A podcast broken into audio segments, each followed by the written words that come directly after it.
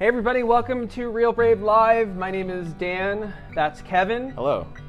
And we are here today talking about the most influential black artists of this past century and today. And Real Brave, if you didn't know this already, is a music studio.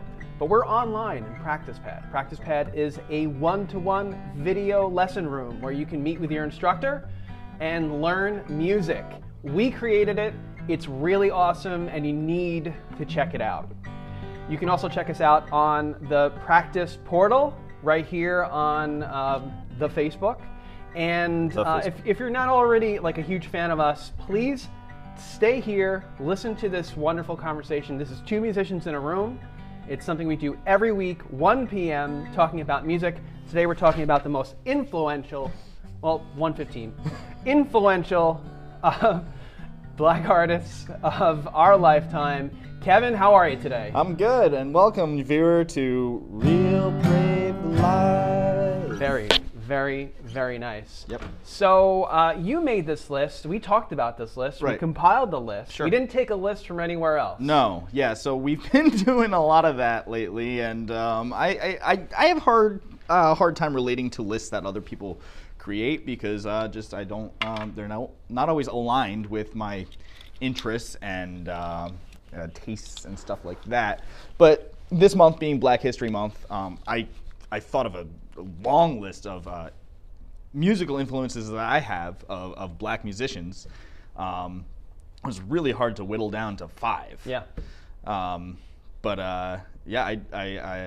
These are the 5 that I think maybe most strongly influenced my playing and my tastes and everything else. It gives a new definition to the word listless. Yes, listless. Not listless. Oh, not listless. Yeah, listless. That would be the opposite. Yeah. So it's okay. So without lists, we've come up with a bunch of people, and I'd like you to introduce the first artist. So number 5 on my list is an artist who I've discovered recently, maybe like 2 years ago. I didn't discover, but came into my purview as early as like 2 years ago. His name is Antwaun Stanley. Now, Antwaun Stanley is a vocalist. That is his main thing, and he's an incredible vocalist, and he sings with the band often, Vulfpeck. Have you heard of Vulfpeck? I know you're a huge fan, and thank you for introducing me to them. Oh, yeah. New definition of funk. Yeah, for real. It's funk in the 21st century. I saw them at Madison Square Garden. Antwaun was with them. He is the kind of singer who I'll be listening in my car to the band, and then an Antwaun Stanley track will come on, and like with making sure all my windows are rolled up and that there's nobody around to see me, I will belt along with Antwaun Stanley. So he's like the type of musician that inspires me to try to be a better musician, specifically a better singer. Have I reached that aspiration? Not yet. But I'm working on it, and as long as Antwaun Stanley continues to produce music, I have a source of inspiration. Really soulful, really like he's got like those melismatic runs where he's like he plays his instrument he plays his voice like it's any other instrument. He's a virtuoso. His inflection, his improvisatory techniques, it's really incredible. If you haven't already, please check out Antwaun Stanley. He's got like a whole solo career too, but he plays with Vulfpeck, and he sings on some of their more iconic tracks. 1612 is one of them. Really, really great stuff. 3 on E is another more recent one off their recent album. But yeah, he's a great singer. Very entertaining. I'm this is totally sticking out right here. Nobody told me that. What is that? Just my mic. Your microphone? My mic's sticking out. Oh, so is mine. Okay. Well, I wish I had a lot more to say. All I could say is that the history of funk, right, getting to today, probably has roots in what? Blues. And which probably has roots in Africa. Right. But do you think? But prior to, well, okay, yeah, sure, because like there's like a jazz blues kind of parting of ways, right? Yeah, at some point. If you look at music like one of those evolutionary trees, the tree of life, you know, you can trace pretty much everything back to some common ancestors. You know, funk came out of like an amalgamation between rock, blues, and like dance music from from like the 50s, like R&B from the 50s, which is very different from R&B we have now, rhythm and blues. But you know, it was you can trace it all back to some sort of common lineage. And in America, you know, we call America the melting pot because we have a very, very diverse population, but our music is just as diverse and just as rich culturally, based on, you know, how different genres melded together. You know, guitar music from Spain, classical music from other parts of Europe, and the African tradition of a lot of like call and response. A lot of like work songs, you know, when they got over here and we had slavery for more than 100 years in America, you know, that sort of African American spiritual hymnal work song, field songs, you know, they made their way toward the blues, and they combined in the blues with a lot of classical influences. And jazz was born from that. Scott Joplin, who was actually Canadian, I think he wrote Maple Leaf Rag. Yep. Which, yeah, the ragtime. Very, very, yeah, he's the father of ragtime, which, you know, eventually matriculated down the Mississippi River into, you know, past Chicago, down into Missouri, New Orleans. And that's, I think, where jazz really took foothold with Dixieland. And then it went back up the Mississippi, and you had Chicago jazz and bebop, and then cool jazz, and you know, from there, like, proliferated into so many different branches. But you know, you can trace it all back to some sort of common lineage, I think. I decided to go live on whoops, we're not live on there yet, are we? On the gram? Gramming it? Gram. I wanted to gram it. Now I got to come back to it. Okay. So. I wanted to maybe go to the next one. So we've got Antwaun Stanley at number 5. Sure. And then what's number 4? If I remember correctly, it was either it's 1 or 2. And again, it was really hard to narrow this list down. But I think for me, number 4 was James Brown. Is that right? Yeah, James Brown, the godfather of funk. And you know, as long as we're talking about Antwaun Stanley, you can't talk about funk without talking about James Brown. And I would probably say that funk is maybe, I try not to pick favorites, but it was probably one of my favorite genres of music. Just the rhythm involved, the syncopation, the bass lines, you know, and James Brown in particular, you know, he was notorious as being like a really, really hard working, the hardest working man in show business, right? And he worked his band. He had the hardest working band in show business too, like, oh yeah, hours and hours long of rehearsal. And if you missed like the one, if you missed landing that on the one, or if you missed those syncopations, like he gave it to you, he would just dig into you. Yeah. I remember I wrote a paper on it, and it was like almost abusive the way he would treat like his horn players or his rhythm section. But the end result, I don't even know if you could justify it through this, but the end result was just like pure, unadulterated rhythm, grooves, funk, fun. It was, yep, it's just fun music to listen to. So a lot of the music I listen today is I look for that fun quality. Like, I can be sitting still listening to a James Brown track, or listening to a Vulfpeck track, or listening to, you know, the Meters or whoever, and just like they'll do something and I'll just smile. It'll just bring a smile on my face. It's incredible. Yeah. So what is, I guess, ask the viewers here, you know, who are your favorite you know, black performers from the past 130 years, because it's getting that far back now. Mm. Who are your favorite artists that have brought you to this place? I'd like to segue here to another really influential artist for me, and that's why I'm wearing this shirt today, because we actually made these shirts because of hip hop. This, I'm gonna try to do this in a second, I'll try to turn around, but we used to make these shirts here at Real Brave that are just about each genre. So like this is specifically from like when I was in 6th grade and certain artists that I listened to. I loved Run DMC. Personally, when I first heard Run, and you know, they're from Hollis, from, I'm from Queens, and I first heard Raising Hell, I remember everybody in my grade was freaking out. Yeah. Because it was the most influential thing of that time. They did stuff that a lot of people didn't do. Now, Rick Rubin did produce and was a huge part of that, but I know the guys in there were instrumental in being able to, you know, push that music forward. So they combined some rock. Yep. They combined the hip hop style of the day. Very famously collaborated with Aerosmith. Yes. For a rendition of Walk This Way. Yes. Which was influential for me because I was an Aerosmith fan in my youth. And so when you were getting into Run DMC, I was probably looking at 3 or 4 or so. Okay. Okay. But do you know like any of the like can you name any of the tracks from that album? Not really. Okay. Yeah, I mean, like, all right, Walk This Way.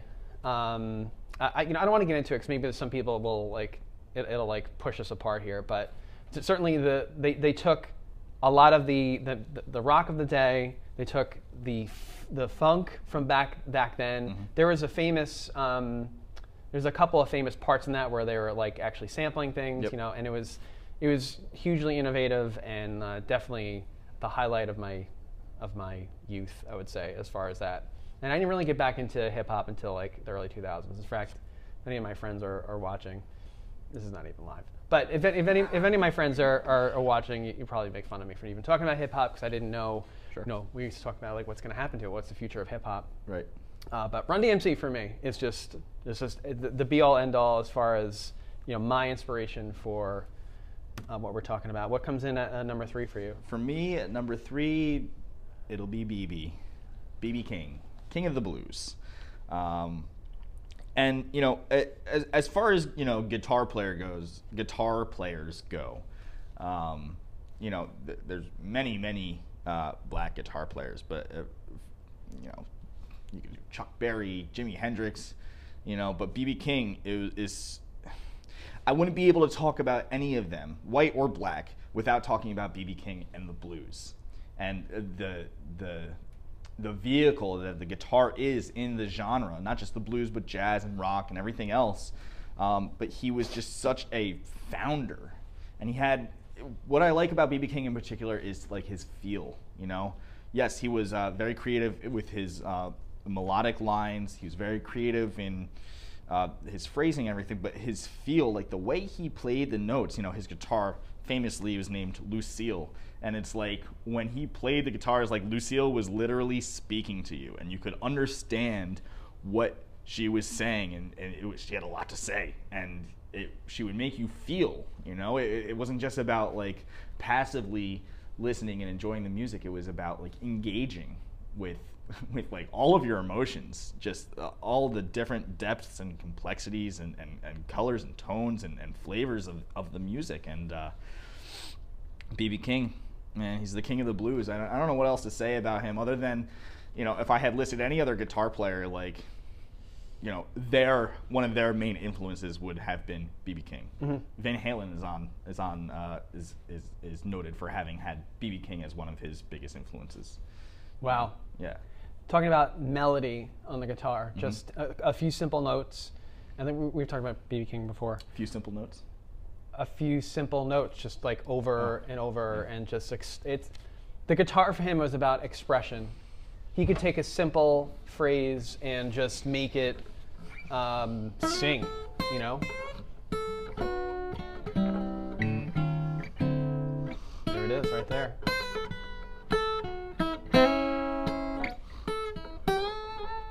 I'm not as good as BB, but like, yeah. That's the kind of influence that he had on everybody. I talk about, in my lessons, I talk about the BB King box, yep. Which, just a little bonus educational material for all you guitarists out there. If we've got the pentatonic scale, which we love the pentatonic scale. We love the pentatonic. I go to bed dreaming about the pentatonic scale. I don't know about you guys, but that's what I do. Just rewind a little bit. Pentatonic, Greek-rooted word meaning five. Five people. Five notes. Five notes. Sorry. Yes, five notes.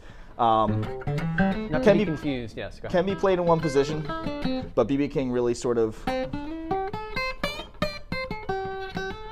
taking it out of that position, and he spent a lot of time up in that area relative to the rest of the scale. That's why it's commonly referred to as the BB King box, because it's like a box shape on the neck. But yeah, when you look at any transcription of any guitar player, you'll see shades of BB. Shades of BB. Shades of BB. Yeah. Cool. We've got another amazing artist here that we're bringing up, and would that be Charles Mingus? It's Charles Mingus. For a long time, one of my favorite just musicians, period. Mm-hmm. Bass player, jazz bass player. Such a command of the instrument. It didn't matter if he was playing in a small like trio or quartet, or if he had a big band, which he played in both environments. Like, he had just such a strong command of time, of tonality, especially with funk and jazz, like, you'll hear a lot that the bass player, like rock guitar and rock bands, like people like kind of eschew the bass player as like, oh yeah, what do you call a musician? What do you call somebody who hangs out with a bunch of musicians? And you say a bass player, or something like that. Bass players, I'm sorry, but for jazz and funk, like, the bass player is the band. You know, the word bass means foundation, and everything that Charles Mingus did was foundational in terms of not instrumental. But instrumental. Instrumental in being foundational? In being foundationally instrumental to... I just love words. Everything, yeah. Puns are great. I love them. Puns are great. Oh, in that segment, puns are great. Thank you. Let's take that out with puns are great again. Puns are... No. One of my favorite Charles Mingus tracks is Haitian Fight Song. It starts with a bass line. But you'll notice that it's blues. It's like bass out of the blues, you know? So when we talk about jazz, we're talking about blues, and we're talking about the black music tradition in America.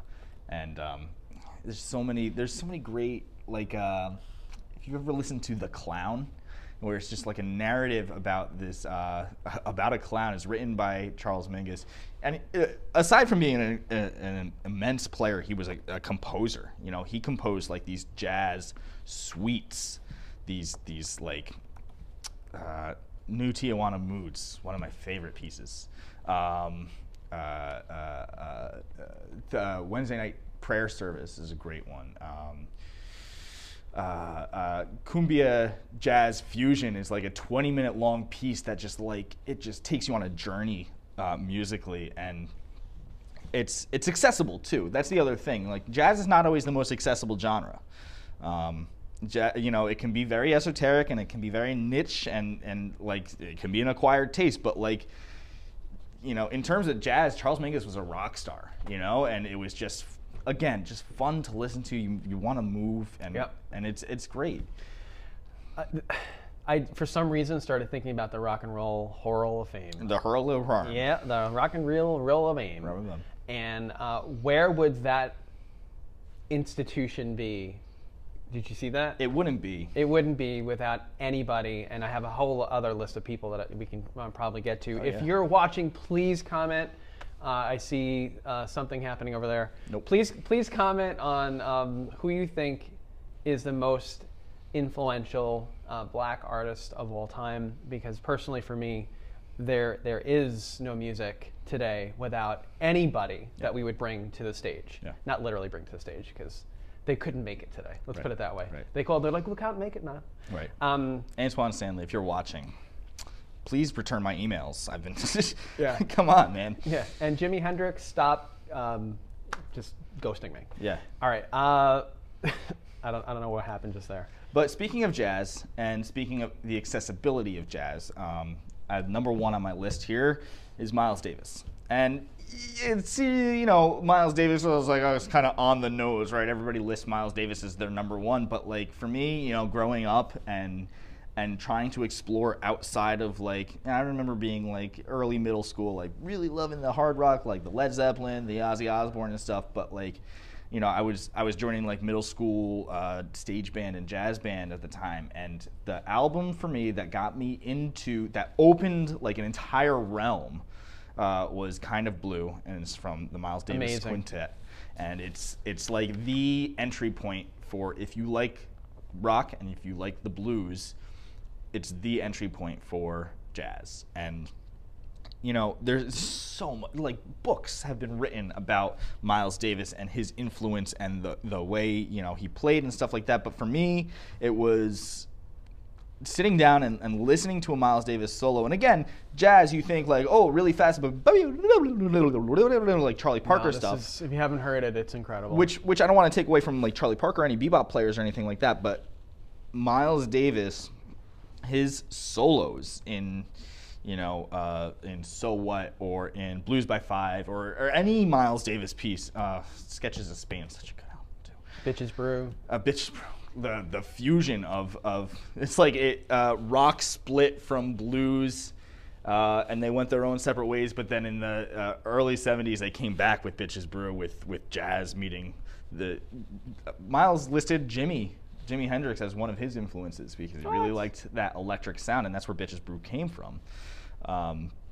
But for me, the thing that stood out for me about Miles and his playing was his phrasing, the way he would speak out improvised melodies, and it's like, and you hear this a lot if you look at jazz and you follow anything in that conversation, is like it wasn't about the notes that Miles Davis played, it was about the notes that he didn't play. And that's so 100% true, because you know, while other people in the jazz world were just like playing as fast as they could and trying to be, it was like a contest to be the killinest, Miles was just like putting these, like he was like a Miles Davis solo could be like, bat up.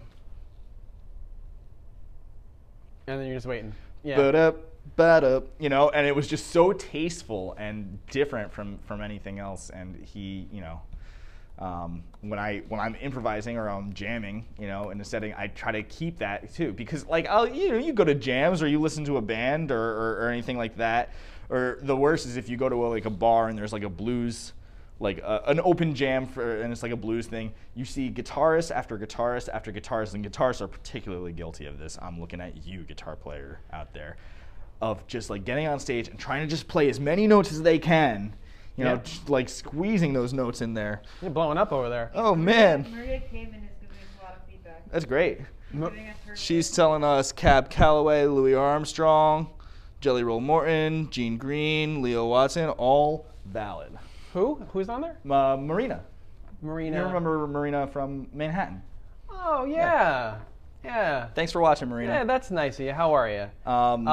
There's, you know, the thing with Kind of Blue, which I just had to look this up really quick so I can make sure I got this right. Do you remember the artists that were featured on there?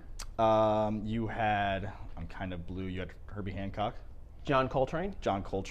Bill Evans. Was it Herbie Hancock? It's McCoy Tyner. You got Bill Evans. We're not going to talk about Bill Evans. No. Paul Chambers, Jimmy Cobb, and Wynton Kelly, which I've actually never heard. Wynton Kelly. But I wanted to try to. There was a story about this, about how they recorded it, and I don't want to ruin it. But it's the way that what they went through to record that album. You know, not went through, but what they did and how they went about it. It's just incredible. But I just definitely don't want to ruin that. It's a cool thing about the jazz idiom. Get it right. Gotta get it right, folks. It's a cool thing that you can have like an artist or an album, and so many different performers can play on that album, and it's still like one piece. You don't have that sort of like tribe mentality of like, no, we're Kiss. Well, they're not British. We're Kiss. I'm Gene. This is Ace, and this is from New York. We here. We just got a bagel. We're gonna sit down. We're gonna play some music. That's what Kiss sounded like. Yeah, pretty much. But like, you didn't have that tribe mentality in jazz. It was a very communal, and it still is a very communal explorative, inclusive environment where, you know, if you got something to say, come up and say it. Yeah. You know, even if what you're saying is nothing, because that's what Miles did a lot. Just leaving those spaces for the band to breathe. So speaking of space and cutting Kevin off, there's so many people that are that deserve to be on any list. And you know, I don't think we're giving up on lists, but I think just those 5 people alone stand in the top 10, and the top 10 is tied. There's millions, there's you know, hundreds of people that are probably tied, or maybe dozens. Mm. But here's a bunch more that are left off that list: Louis Armstrong, Aretha Franklin, Jimi Hendrix, where we said, Marvin Gaye, Duke Ellington, Ray Charles, Ella Fitzgerald. So many. One of my favorites. It was really hard for me not to put Billie Holiday on this list. Billie Holiday. She would take a melody and just transform it. Melissa and I were just listening constantly. Prince, Stevie Wonder, Michael Jackson. Stevie Wonder almost was on this list. Yeah, Billie Holiday's on here. Chuck Berry, Little Richard, who just passed away recently, right? Mm-hmm. Martin Luther King. I don't know why he's on there, but Scott Joplin. Can you make an album? Of course, his famous album, which has no name. Turned out it was a polka album. It was a polka album, wasn't it? Yeah. Yes. Scott Joplin, he named. Lauryn Hill, we talked about last week. John Coltrane, we mentioned. Nina Simone. Oh. Yeah. Nina Simone, just sultry. Nat King Cole. You know, Tina Turner of the 80s, I mean, you just can't deny it, right? Or the 60s, 70s, and 80s, excuse me. Right. Talk about Whitney Houston, too, already, right? Yeah, I mean, Whitney, of course, yeah, you can't. Then, like, you just fast forward, and then you have all of the current day artists, Alicia Keys, Jay-Z, you know, Biggie we talked about last week. It's just so many people. I'm personally invested in every single one of them. Currently, like the currents. Yeah. In the current of the currents. Right. I don't know. Right. I'm just not there. It's a different thing. I listen to the music and I'm like, oh, I don't know what that is, and I just kind of get scared. Right. You know, because it's just so different. If you go deeper though, if you're in Spotify and you're just kind of like digging through and you're finding kind of like some artists, I've found some amazing stuff. So. I'm trying not to sound like a dad here. So the currents, like yeah, I'm in the water. I'm just kind of like, you know, there. I think there's no more dad sounding thing than trying to prove that you're not a dad. I've got a British accent on. It's fine. Okay. It's fine. Sure. We're just swimming, we're doggy paddling in the current. Yes. And I've tried to find today's currents, and I haven't been there yet. But all of these. Yeah. Sure.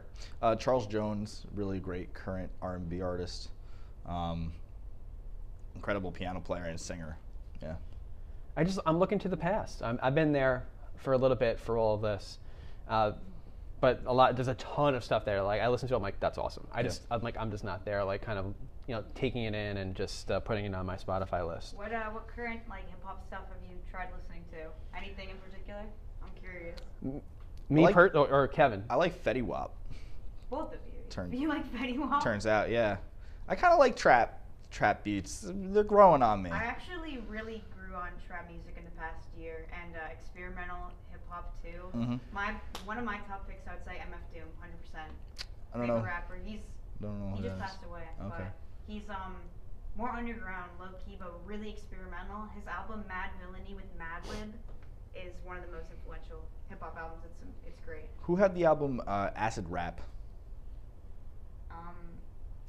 Tim the Destroyer. Tim the Destroyer is back. Third album, straight out of the Rock and Roll Hall of Fame. That went triple platinum. It went triple who cares. The Grammys are coming up. That's a thing we're going to have to discuss soon. The Grammys? The Grandmas. Again?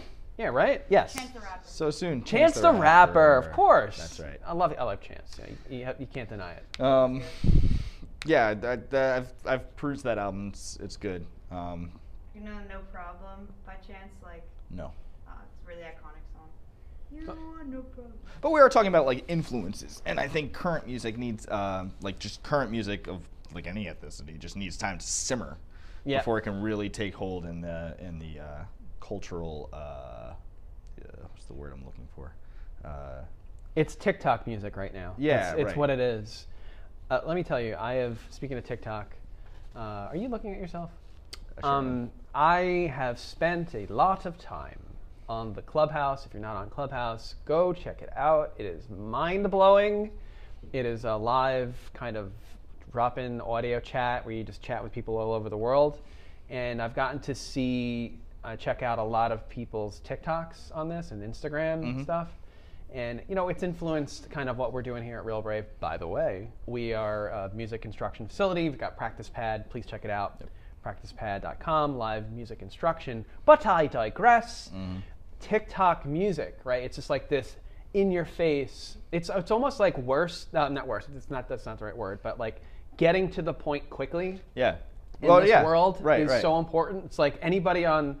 in these Clubhouse rooms are always talking about Instagram and how you, in your first 5 seconds, your reel has to be bum, bum, bum. And I was even saying to everybody here, the whole staff that's on this amazing, incredible production that we have, the dozens of people, hey, you know, the first 5 seconds, we can't be just like, just sitting here and, you know, talking. Which I think we did for like the first 10 or 20 episodes. There's just like a lot of dead air. There's a lot of dead air. Yeah. Anyway, my point is that it's what's not connecting to me is that there is this move to the Reels, Instagram, TikTok universe where everybody's just kind of like dancing along and doing the thing. In the first 5 seconds, they've got that thing and that hook.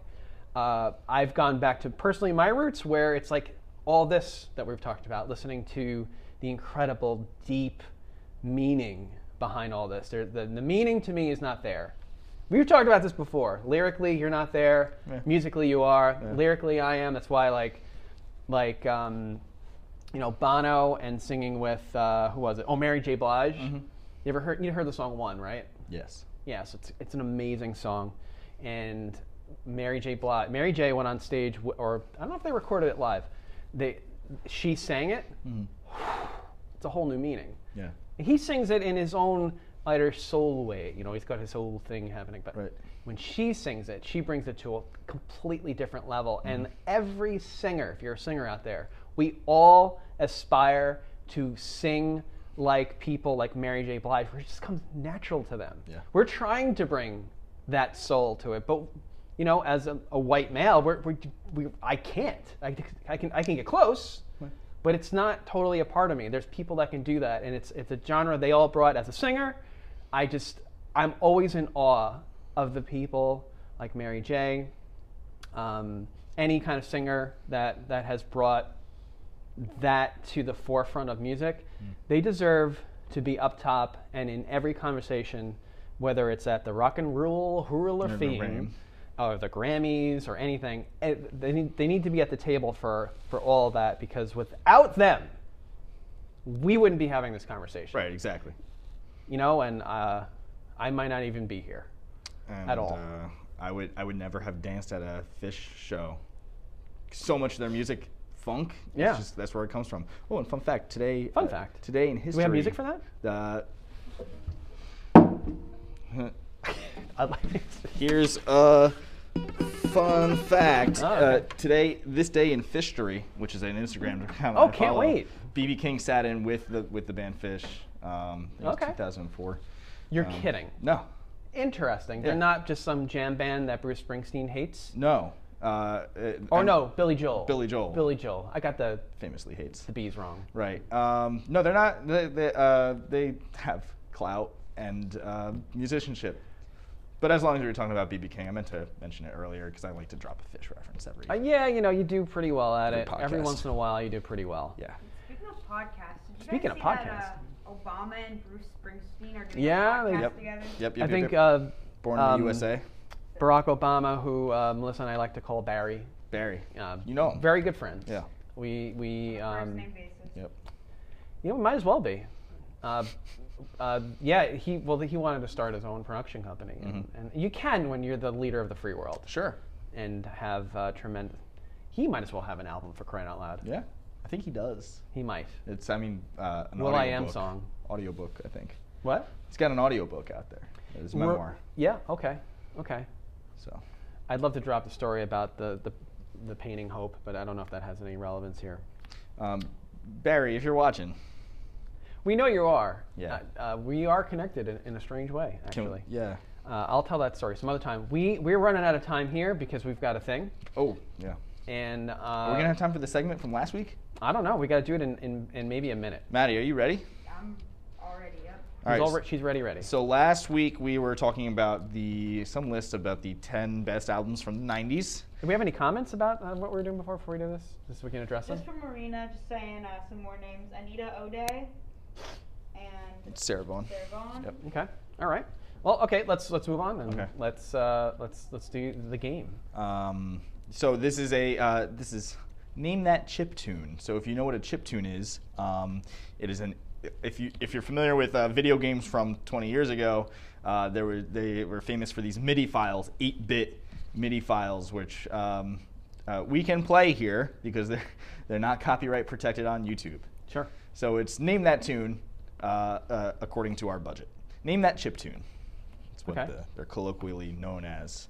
And these are all tunes from the 90s. And whoever buzzes, do we have a buzzer? Do you have a buzzer? You have a guitar? I have a guitar. Yeah, I had sound effects. Do we have the actual tunes? Yes, I do. Oh, you do? For crying out loud. All right. It's very exciting. I'm just going to say beep, beep, beep, because that's my thing. That's fine. Yeah, I'm going in all 50 states. I'm going to play a Miles Davis lick for every time. Right. Yeah, I'm ready. Let's try to get a game in 2 seconds. Here we go. Okay. 2-second game. We'll start with this one. Are we going to be able to hear this? Because we have lavalier mics on. Lava mics. Lava mics? Hear what? Yeah. Can you hear this?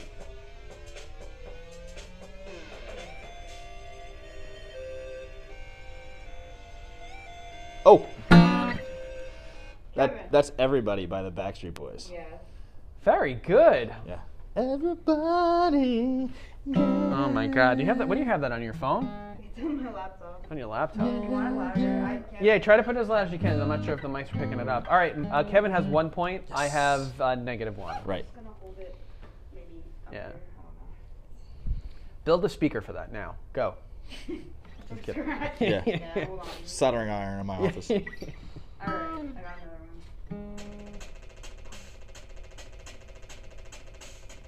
Just get that reggaeton beat. That's the song, yeah.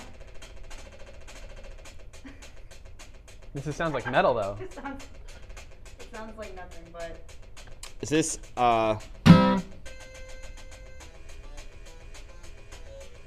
Oh, this is Metallica. No, this is...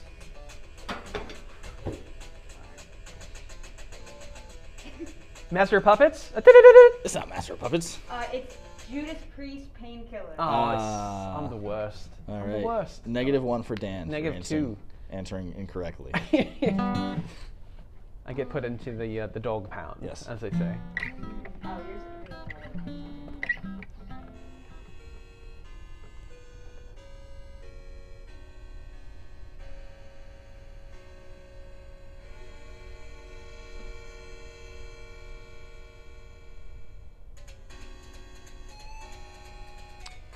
Oh, oh. Oh, Jamiroquai? Yeah. Yes. There, this guy, yeah, right? Yeah. Put the screen on me. That guy. From Napoleon Dynamite, right? Virtual Insanity. Right. The one-hit wonder, Jamiroquai. Yeah. And that's all I remember from him. Let's just get the things. This one, I like. If you guys don't get this really fast, I'm going to be disappointed. Oh. Yeah. What is Creep? Yeah. By the Beatles. I'm so bad at games. Why am I so bad at games? Answer that, Kevin. I can't even answer it. I don't know how to say that without insulting you, and you're my boss. Yeah. That's okay. Payday was the other day. So that's right. Fine. So you have 2 more weeks to make it up to me. Great. Okay. We have like another thing. You want to do one more? Sure. Let's one more tiebreaker. If I get this one, I win. Yeah. That's the way that the games work, right? Right. Yep. Is that Smash Mouth? No, this is keep playing it. This beep beep beep. Yeah. It's Smash Mouth, Rockstar, All Star, yeah. Whatever. I win. I hate that song. I could have sworn that was Smells Like Teen Spirit. Somebody wanna. Okay. Sorry, Smash Mouth. Big fan of the show. Smash Mouth, if you're watching. Sorry.